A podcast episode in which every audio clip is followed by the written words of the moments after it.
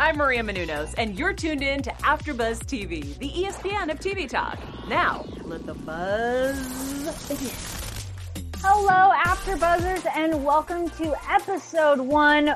L, we're talking New France for the new show Barkskin. Super excited to talk about this show. Uh, my name is Carrie Lane. I'm joined by my awesome co-host Rachel. Hey everyone! I'm really excited to be here and um, talk about all the history as well. Yes, yes.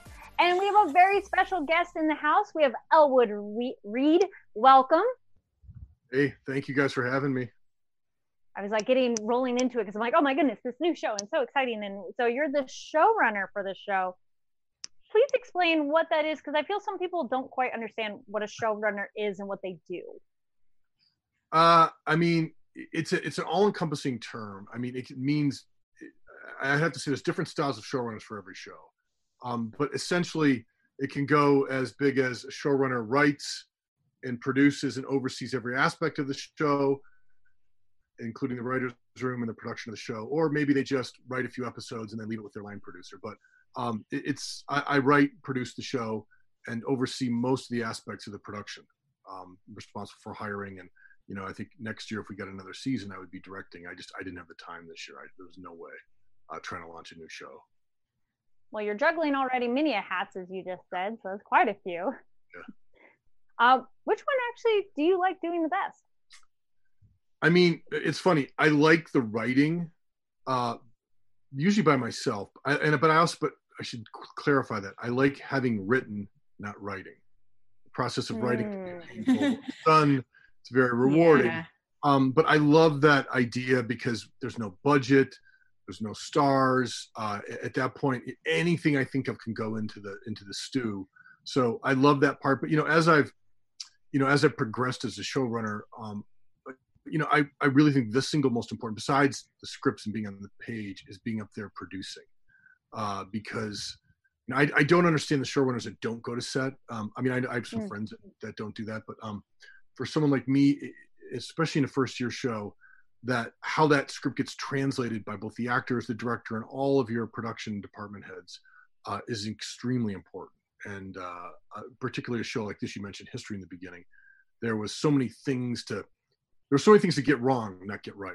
Uh, and and when you're working for Nat Geo, um, I felt that burden doubled. Like I couldn't Yeah. have, like a, you know, I didn't want to have someone coming in with like a, a, a modern axe or you know i try to be you know the guns were period correct i tried to have everything as period correct as possible um and and things slip through the cracks i mean like we've you know i'm sure everyone's famously talked about the water bottle on game of thrones Um, Yeah, yeah.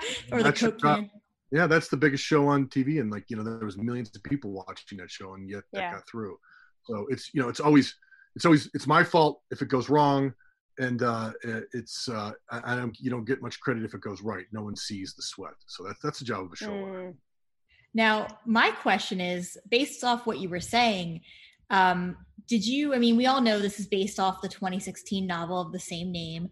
Did you find yourself referencing the novel and trying to be um, true to the novel, or was this just supposed to be more of a basis of the novel um, and that as your starting point? That's a good question. Um, I mean, I should say this: Annie Proulx is an author. I, I'm a novelist and short story writer. That's I've published four books. I have another one I'm almost done with. Um, she's a writer who meant an immense amount to me as a writer. So when I got offered, you know, to adapt her book, I paid attention. Um, but that being said, having my own books adapted and having adapted other people's books, um, adaptation's a tricky art because Yeah. you know the, the novel's Mhm. 700 pages long um, I- took the first 100 pages the characters are in the first 150 pages because she she travels 300 years in her narrative I, there's no way i could do that in tv i'd love to have these fantasies of like you know every episode was a different you know decade or something like that Mm. it, it was impossible to produce. That's where the show running producing comes in. So, um, but that being said, the uh, the novel, there's a couple lines of dialogue that are lifted directly from the novel. So I felt that was really important to sort of put those lines of dialogue in there. And there's some characters that come from the novel, but then I had to invent some other stuff to go with it, um, Mhm. just just to kind of carry the plot narrative because you know she didn't intend Annie Proulx did not intend to spend you know a whole season's worth of storytelling in those first hundred pages. She was moving through time, Um, so for TV, I had to slow down a little bit, set some scenes, set some characters, set some motivation. So I had to add a lot more character and plot than I thought I would have to normally. It is interesting though, because I started reading the book and I did feel as I was going through the first couple of chapters that there were a lot, like it did feel um, like we were starting to meet the same people. And um, I did feel like watching the first episode of Barkskins was very faithful. Um, like it felt Good. like they felt they felt like they were the same tone. Um, Well, you know, you that's really smart because you know the job of an adaptation is not to re- recreate the book. In my opinion, book a book when you love a book, it's the perfect art form. It's like falling into this movie in your head, and it's immersive in, in the best way.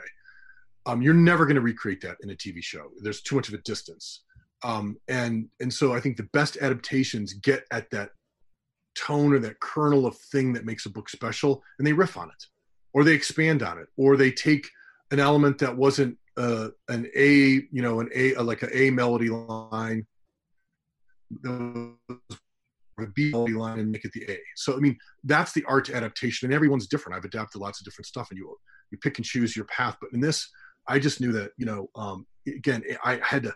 I felt burdened by Annie because she's a writer that means so much to me, and I know she's very, very popular author. She's you know won the Pulitzer, I think it was a Pulitzer Prize she's won. Um, but I just felt that burden. Like I didn't want to mess it up. I didn't want to piss people off. So I took the beginning of the book, what that really exciting opening with those characters, and just expanded on that. You know, and then in future seasons, there's a lot of lot of book left. We could we could go into that if we had to. But it was just it was it was like a scalpel. I went in there with a scalpel and then and then forgot about the book and then expanded on it. That's the adaptation job. Did you know going in that you wanted to cover X amount of pages per the limited miniseries kind of run of the eight episodes? No, I mean it's funny. I, as I've gotten older, I don't know anything, um, and that everything's. I'm always looking to seek that jump jumping out of a plane feeling because when I when I'm handed something like a book or a TV project or whatever it is, and I know what it is, and I, it, it's boring to me. So I did not know. I was scared when I first read the book. I just didn't know, you know, where to go with it, and that fear. What what I did know is I wanted to do it. So I called up the producers right away and I said, I can do this. Total bullshit. Do you know I mean? but that's how good stuff comes. Because then I was like, okay, you know, you know, you got the job. You know, now you have to. Perform. So um, it, I always, as I've gotten older, I, I look for that fear factor a little bit. I think. I think that's when good stuff comes. Look, I can. There's stuff that comes very easy to me, very naturally, and, and I have a tendency to avoid that when I'm picking projects. And this was Hmm. the Wrangler 700 page environmental novel that covers multiple generations and 300 plus years you don't. You have to figure out a way to wrestle that bear down to the ground and extract something good from it and that, that was the job. Now, speaking of extracting something good from it, what was it about this story, this book, that made you want to tell it now? well w- when you're looking for projects I- i mean again this sounds crazy. There are no shows set in this setting there's no shows set in this time period. Um it, so that by itself it felt like i've done a lot of cop shows you've done all you know it, it- that felt unique and fresh you know and so then then my challenge became okay you're doing a period quote costume drama show. And i think there's a lot of baggage that goes with those things.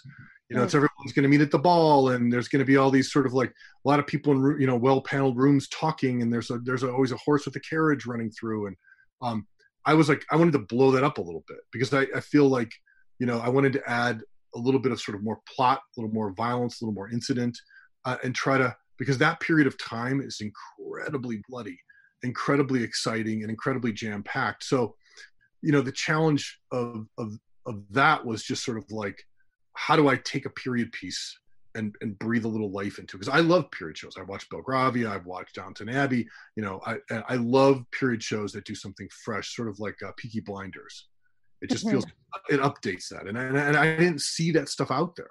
So whenever you're looking for a project like that and you go okay well i get to have you know people in the woods with axes get to have the french and the english trying to kill each other uh, i get to have the, the native americans trying to figure out which side to go on um, and and there was a lot of just juicy sort of plot and history that was already there so i just got more excited the more research i did What's so interesting about it is a lot of times, like we have a ton of information on the French Revolution and the events leading to that. What we usually don't see so much are the events leading to the French and Indian War, um, yeah. which is so which is paramount. So I love the fact that we're getting this set in this time period. Uh, it's so interesting to me seeing all of these things brought to life um, in in a show and and seeing these two characters. Um, just you know, seeing um, I think instead of seeing it from the British perspective, seeing it from the French perspective as well. Mm-hmm. I thought that was such a fresh take. Well, you know, it's it's funny because we get a lot of if you're talking about period pieces, you get a lot of the settlement of the West, right? Um, and you got to remember when the West was settled, our West, uh, the, the, the United States West. You know, there had been civilization for 100 plus years on the East. This is the first English and European settlement coming down the, the St. Lawrence Seaway. Now, Quebec City is the oldest city in North America. And when you go up there, you feel it. And I think why you say that is because I think because it's it seems more part of Canadian history, but it's really the story of North America. And it's really the story of how our civilization was founded. And and right there, when you look, there's this little sort of jar of characters, you know, the French, the English, the different companies that they're trying to take all the different, I mean, dozens and dozens of Indian tribes um, and little tiny place with severe weather, harsh seasons, and very hard place to survive, you automatically have great story just coming from that. So I, you know, again, it felt like a no-brainer. I was like, how come no one had done this before? Now, was it important to you? And then, was there anyone who was a Native American involved with the writers' room or concepts at the early stages?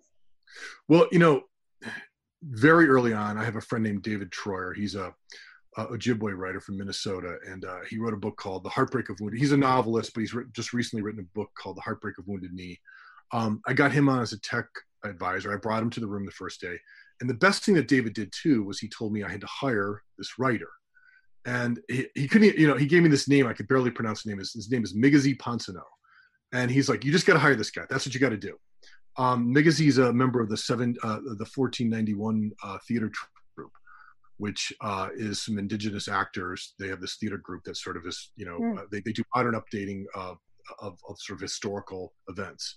Um, was in the room from the beginning. And so early, early on, a large part of the conversation was is, you know, and again, I'm paraphrasing. I said to Migizi, I was like, what is it that pisses you off the way that Native Americans have been portrayed?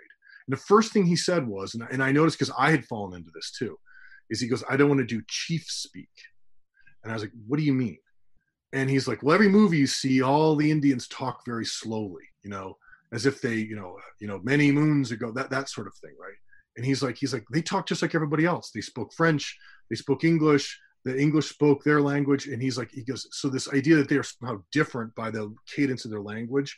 So that was something he worked really hard with me on was sort of modernizing or updating the way we depicted the Native Americans, and then also depicting the different factional tribes that were there.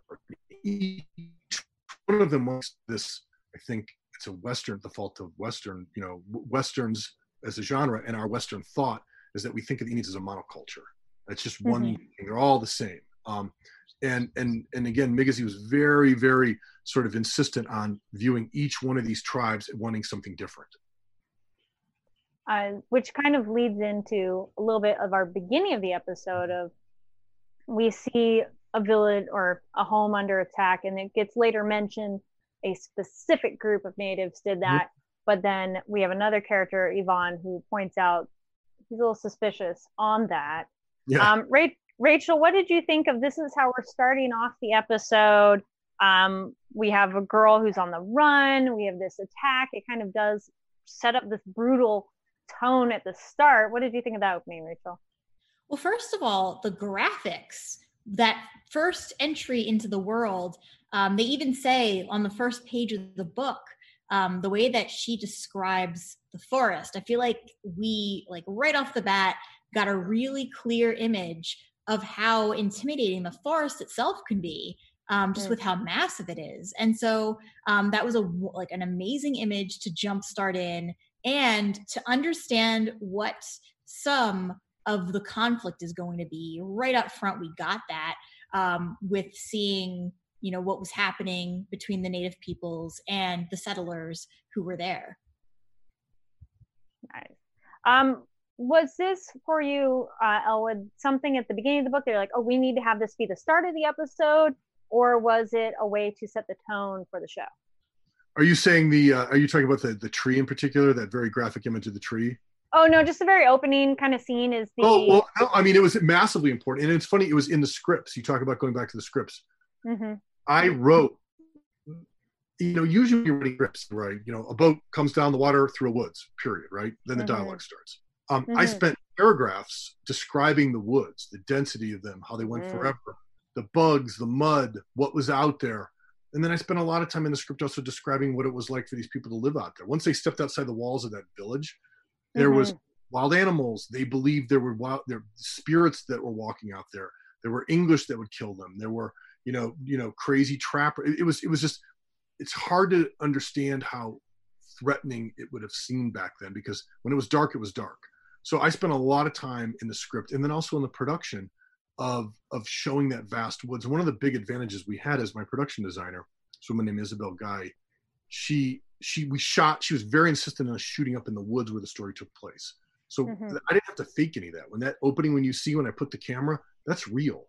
That's just woods. There's nothing there. So um, I think that gives you authenticity to this, just the scale and scope of this wilderness these folks were living in. That that was very important. And the actors, I know when they first went to set, they're like, "Holy shit, we're, we're in the woods. There's we're not we're not there's not a there's not a hospital or McDonald's over you know, you know behind the camera. We're in the middle of nowhere." And that really Mm. set a tone from day one.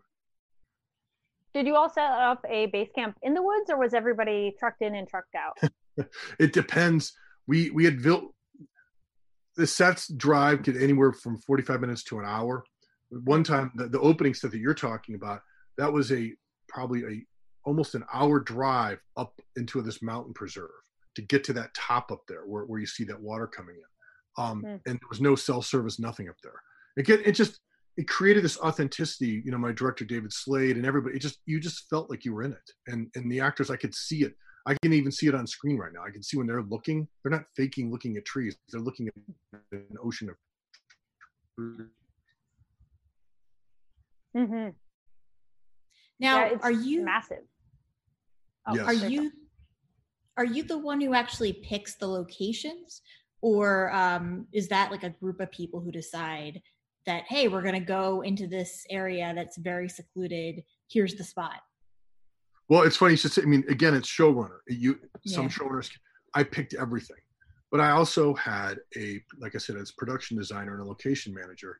I once they understood what I wanted, everything they brought me, it was very easy for me to pick it. I said yes because she, she didn't take any shortcuts.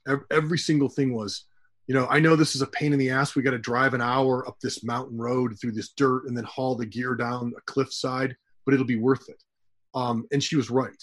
Um, so I really, you know, trusted her sense of location. But yeah, I was spent a lot of time driving around woods. We looked at shooting Toronto, shooting in Halifax, shooting in Vancouver, and it just kept coming back to this thing. I think that's something that you said early on, which is we wanted to be where the history happened. Because when you're up there, you feel it. You know, when you walk, you feel it. You, the people that were working on my show, they were from Quebec. Their their relatives going back a couple hundred years. Some of them had died in the woods, had been had been Jesuits, had been Fidois, had been killed by Indians or British.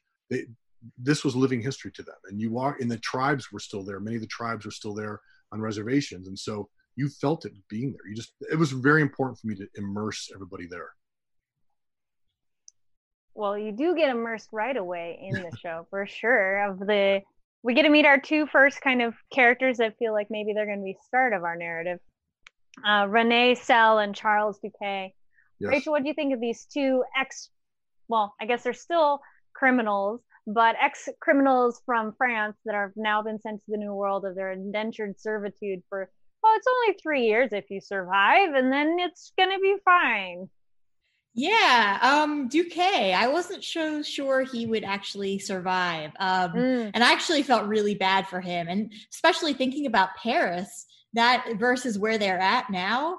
I just kept seeing in my head the difference. Like, even though this is 1700s, Paris as a city was still a very established city compared mm-hmm. to where they Mm-hmm. were. And this, you know, I feel uh, this poor guy like has no idea how to survive. So I I'm very scared for him.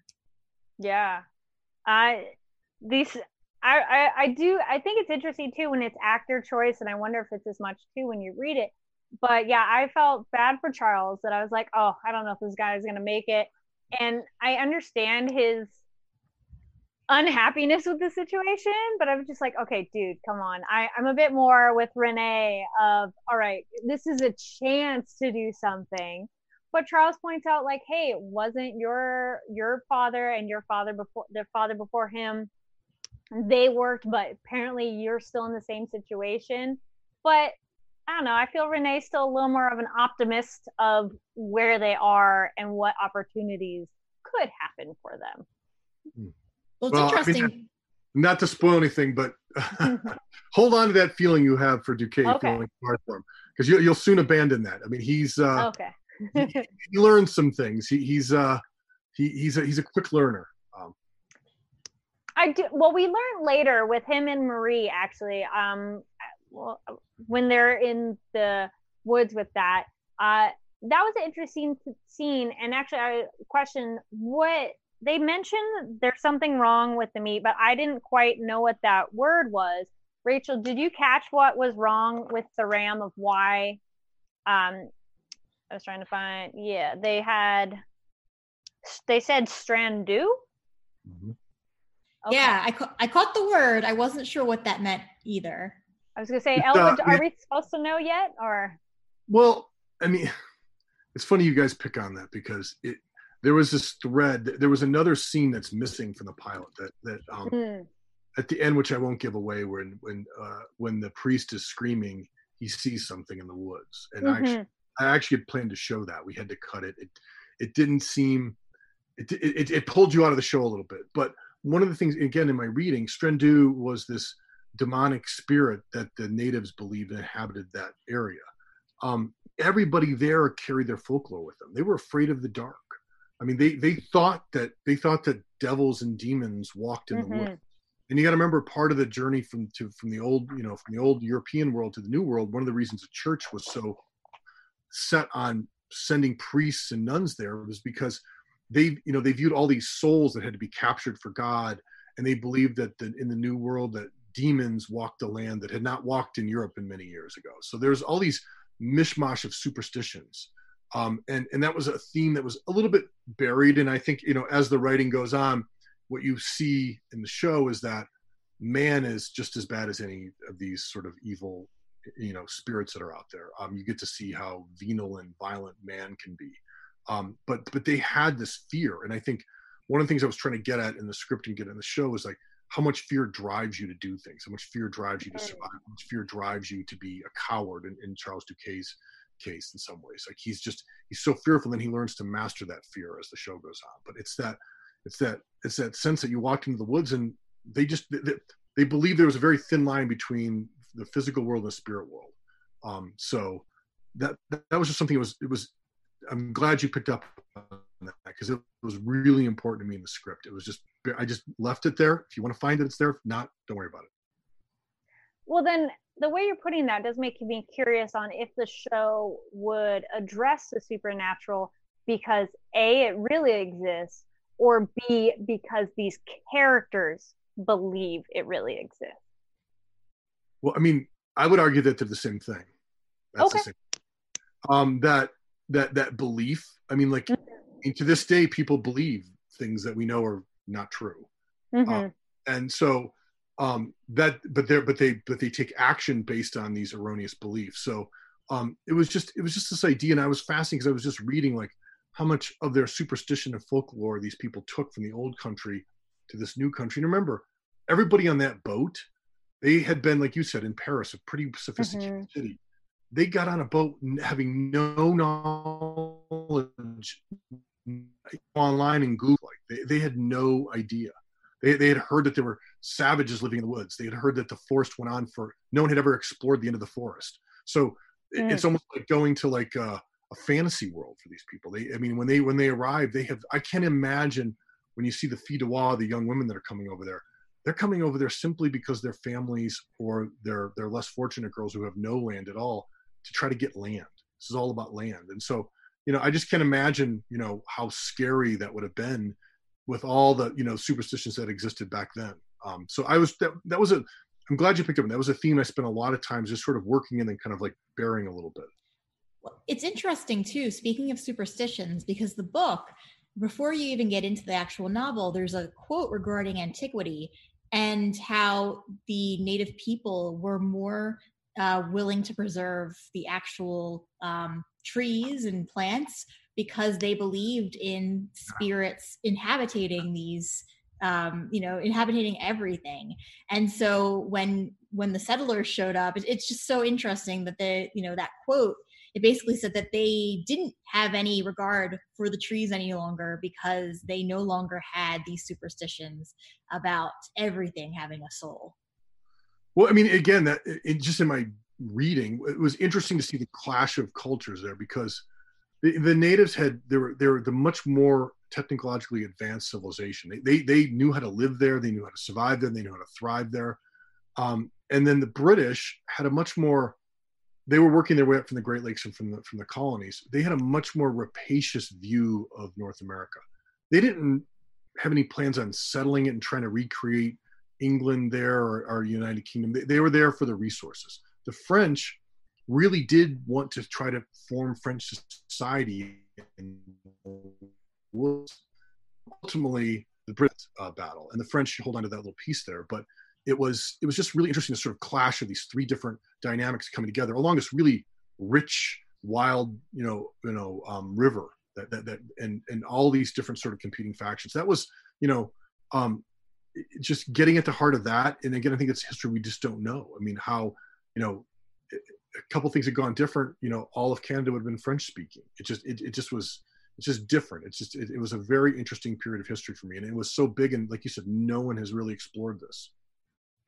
Now, um, speaking of the recreating the world they came from, those two other characters lead us to Claude Trépagny, uh, which is a very fun character, and his idea of, oh yes, we're going to rebuild it. We're going to have this space is Duma and everything. Uh, Rachel, what did you think of this character and this new interaction that he has, and that his wife is native and uh, mixed with Can- Canadian or French and native. Well, first of all, I love how realistic it is. That is something that absolutely would have happened, and we you don't really see that portrayed completely this way. And so I loved the representation.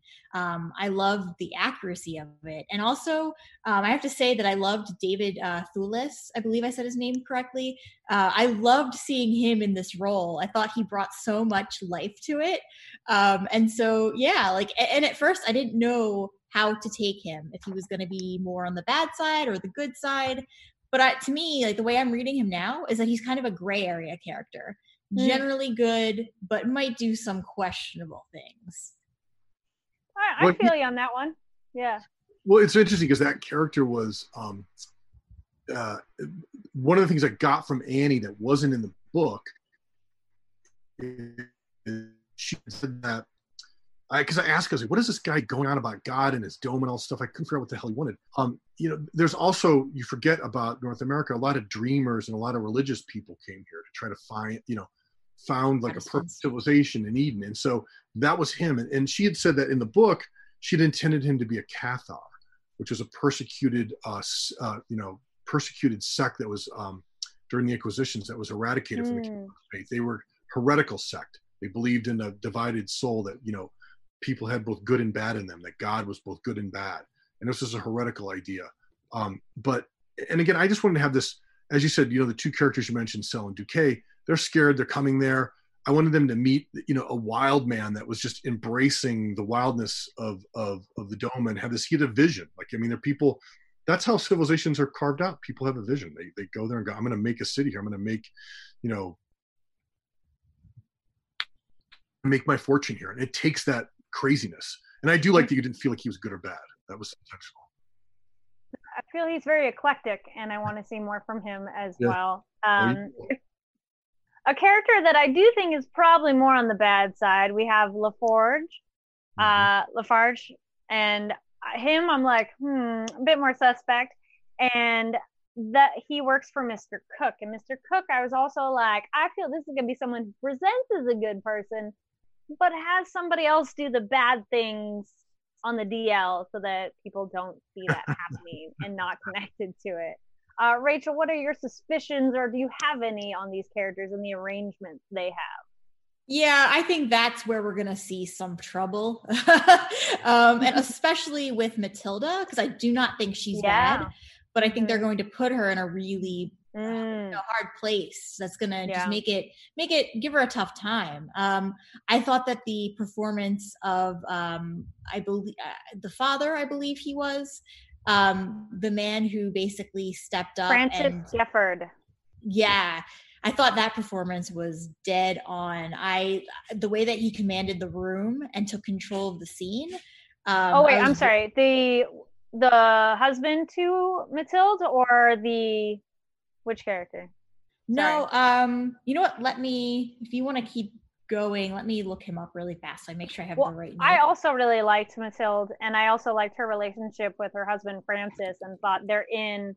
There's also something going on mysterious. I I love the why it's the rose suite. I thought that was really sweet and touching, and also um you know very realistic. Of plenty of people lost children along the way that you know lo- lose many of family members. It's hard to survive, but um I think um, I'm. Oh, go ahead. Yes. Hamish Goames. Yes, Hamish. Yeah, Hamish. Uh, yes, he's very interesting character. So what were you saying? You were saying he how he commanded the room and how he commanded the room, but how also how he demanded respect for mm-hmm. someone who was not French, yes. who was a native person. And I was like, yeah, thank you. Because it it was just very um it was very powerful. Um just the way that he didn't even have to say a lot, but everything he said was like he just took control and was able to kind of you know win the power in the scene.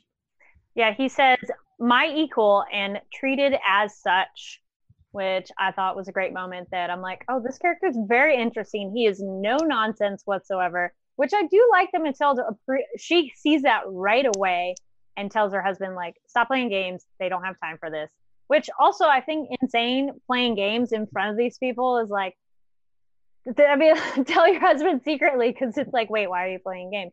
But I like that she's more the level-headed one of these people mean business. We need to be more straightforward with them. And I think Hamish has a lot of mystery about him that I'm very curious about. And he is very laser focused on this missing person that they're going after, the Randall Cross, um, which is very interesting. Yeah. And also, Elwood, you had mentioned religion and the fact that, you know, like you said, a lot of people don't remember that a lot of people in Europe were being persecuted for their religious beliefs. And so they were escaping and, and, you know, trying to rebuild in North America. And just the fact that we get to see what religion looks like right now uh, in this series, I think is so, uh, it's fascinating um, to see how, you know, we, we have, um, we have the mother and just different different people who kind of you know believe in different things kind of coming together in this world. Yeah i mean when you do any reading of it like again this speaks to the bravery of some of these people. It's like the catholic church was basically funding their expansion in the new world by sending nuns and priests out to make contact with these tribes and try to teach them. They would teach them english then they try to teach them you know the catechism and the bible and stuff like that. And they would also heal them and you know and, and look after them and vice versa. And you know and uh, a lot of those priests also died because a lot of the tribes didn't want to be contacted and wanted nothing to do with them. So um, it was a really interesting period of time. And you just look at the sheer numbers of those people that were sent over here by the church. Again young 17 18 year old priests um, and and what happened to them. Some walked into the woods and never were heard from again. So again, it just mm-hmm. is you know this idea that everyone's coming there for something. Some people are being sent there. And you brought up Hamish Goames. He was the he's not in the book. He was the investigative oh. uh, you know uh, character. He's the he's the blade. He's the guy that's going to come in and start asking the questions. And he's got many secrets of his own, which we'll we'll find later in the season. But he uh, I, I wanted somebody like that, and I, I like that you picked up that he's no nonsense. He's he's mysterious and, and a lot of it had to do with the actor, the wardrobe, and it, it made he look like a vampire, and like it just he's this very sort of striking character when he comes in, and, and the relationship between these two, um, between Yvon, uh, who is his, you know, you, you think is like his translator, but they're actually equals. They are they were equal standing in the company. Um, they were they were company men that were you know that we think are being sent there to find this missing guy. Learn that's not quite the truth. Mm. I think there is definitely more going on there and why this person went missing, but we'll save that for our predictions. Um, we had mentioned the nun, and then we meet the women who had been sent over. I think one of them is Melisande, and is it Delphine? Is the the two that were mm-hmm. hanging out? Yeah, I thought their interaction was very interesting, and you know, like, well, if you have no opportunities at home, you get sent over. Like, what are you looking for a husband? And I like that Melisandre's very like, I want a rich man because it'll make me comfortable. Which, yes, I follow the logic, but it's like that's. I, I think um, Delphine has a better idea of like, I want him to be kind, but you know, they have their their test for intactness.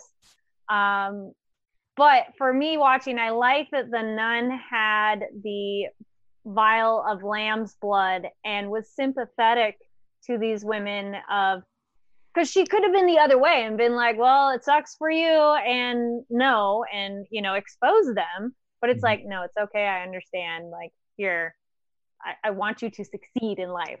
So yeah. I, I thought that was a pleasant surprise. Rachel what did you think of these ladies and that whole interaction I was very shocked when the mother gave her the lamb's blood and actually said, "This is how we're going to handle this." Mm. Uh, she seemed very like hyper strict, and mm-hmm.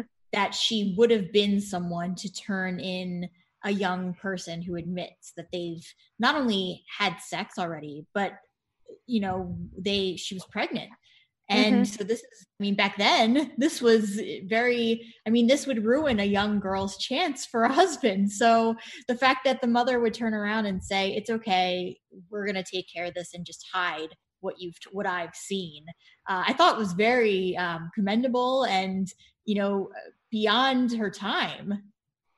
Well that does make me have to ask elwood is this how it is in the book or was this a more modern addition well, um, the Melisande character was in the book, but mm-hmm. she was brought over as a as a as a wife from France. I I was fascinated by the Filles du Roi, um, which is mm-hmm. a program that that the king there was women. One another way to look at the settlement of North America is women were a scarce resource. The only way you could hold on to the land was to get families there that could mm. women could have children, and then and then they could pass the land on through generation to generation. Um, mm-hmm this Filles du Roi program was really fascinating because a lot of these people that were coming there, unlike the men as much, some of them were street urchin girls from Paris. Some of them may have been prostitutes. Um, some of them may have been fourth or fifth daughters. Um, mm. Never going to get land. We're never going to even be married to anybody with land. Because you remember back in the period of time in the European history, then um, women did not get to choose who they got to marry. The really interesting thing about the du Roi is they got to choose. So they bought this ticket not you know they got they took this ticket and said you know i'm going to get on a boat. My you know imagine a family sending their 15 year old daughter 16 year old daughter across the ocean never going to see her again um, with the hopes that she can marry somebody that's going to get land and your family could have land. And some of these families hundreds of years never had land. They're, they'll never be the, the aristocracy. They'll never make it up into the upper crust of society. So these women took an incredible chance um, and and the women the, the the nuns that were there they wanted these women to be passed off to these men so they could marry and have children and populate the world and, and fulfill God's notion of like you know having children. So mm-hmm. you know, Mother Sabrine's she's she's strict, but she's also a realist, and and and she's like, what are you gonna do? I can't send you back. Do you know I mean? Um, uh, and and she's been around the world, and you late you learn later in some other episodes that she she isn't your typical mother. She's she's got a little history too. She's she's been around the block but that probably makes her a more interesting and dynamic character because otherwise it's yeah. like, oh, it's just who we suspect and everything. So yeah, no, like you think the and, and, that's that's the easy knee jerk thing to yeah. go to, you yeah. know. Yeah. Um, we so the other kind of thing that's going on that I'm a little bit suspicious about. So we have the captain talking with Hamish as well, and trying to get the truth and that the Iroquois are well managed. I don't think they are, and I think that's awful. They're like, yes, we've managed them.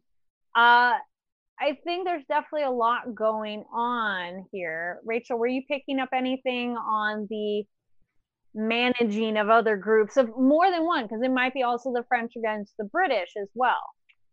Yeah, I think that they were um, overestimating there, as in the French settlers' ability to mm-hmm.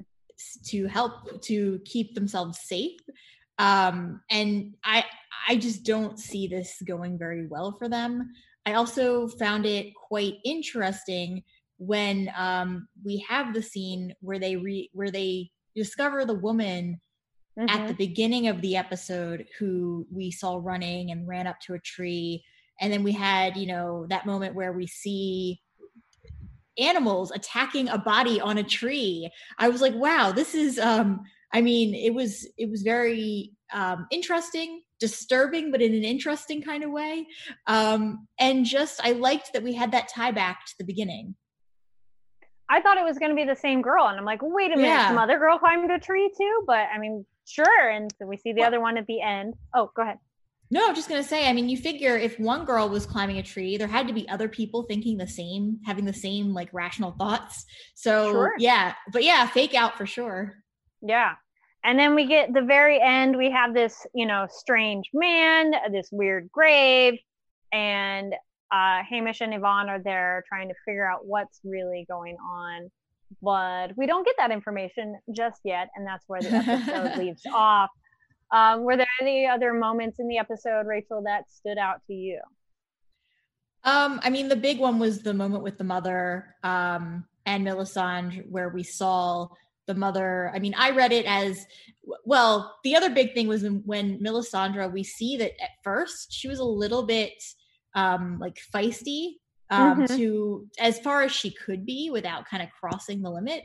And now she seems to have a lot more respect for the mother. Um, so that really stood out to me. And just yeah. that man at the end, when he was standing over the body, my thought was that he was just so shocked and so and so much trauma from what he had gone through. You know, we can only imagine that that's the state that he's left in um, mm. was the state of just shock and you know disarray. Do we know if Hamish and Yvon know what uh, Randall Cross looks like? Yes. Uh, okay. You learn. You'll learn. And it's, it's an important story point that okay. Cross is his brother-in-law. Okay. Uh, I, I had that man at the end. I'm like, wait, maybe that could be him if they don't know what that man looks like. But I have a feeling they knew this person, and that's why they're trying so hard to find him. He's a priest. He's praying over this this this okay. uh, grave, and so the mystery becomes his. What was a priest, and was this little girl? How did they get mm-hmm. out? One was killed, and that's a mystery that kind of resonates through a couple episodes in the series. Very cool, and we get this mystery dog that maybe was something else, uh, and that, that little sprinkling of supernatural, which I do like. Yeah, a lot because it is from the perspective of the people of like is it really or is it not? And is it just in their head or is it really there? Um and it's that nice like toeing the line of it. Great. uh so nice. Uh rachel any other thoughts before we get into some predictions and our special segment? Um i don't have any other thoughts. All right let's we're gonna do our hold on our predictions. We're gonna do our special segment where we're looking at the real history of it all and how accurate is it? Rachel's reading the book and going to give us a little bit of like how how much are we following? So Rachel, take it away. Yeah, so um, I think that we touched on a lot of the historical um, pieces of the book and the show. I think I'll just say that from beginning the book, the major difference I noticed is that we actually start with Renee arriving. Um, obviously, we don't have that prologue where um, we see the people running. So I'll just kind of say mm-hmm. that that mm-hmm. was a difference. But I actually really loved that the show handled it differently because we got more of a sense of the threat. Uh, not that not that the book was not amazing because so far it's super interesting as well but um, it's great to see you know that in a show we have that we have that hint of the conflict to come based on that opening scene. Um, Mm. The other thing I just wanted to mention, and this is a little bit different than what we're going to do on this special segment, but there's also, um, for anyone who's interested in reading, um, there is an article from uh, on uh, the Middleist Daily, and it's discussing how Bars- Bars- Barkskins is breaking the mold on native representation and how you know like you were talking about elwood even in the mannerisms and how people speak on the show um, is they're changing the way that we perceive um, language during that time period and so if you you know anyone who's interested you can find that article um, online on the Middleist Daily um, discussing that. Nice. Um, something I noticed in that article too is I'm gonna probably say her name wrong, but Kaniehtiio Horn. You can call say her her name? Dio. Dio. You just call the the T is pronounced D in the Mohawk language. Oh, so you can okay. say and her name is just Dio. I call her Dio. oh, nice.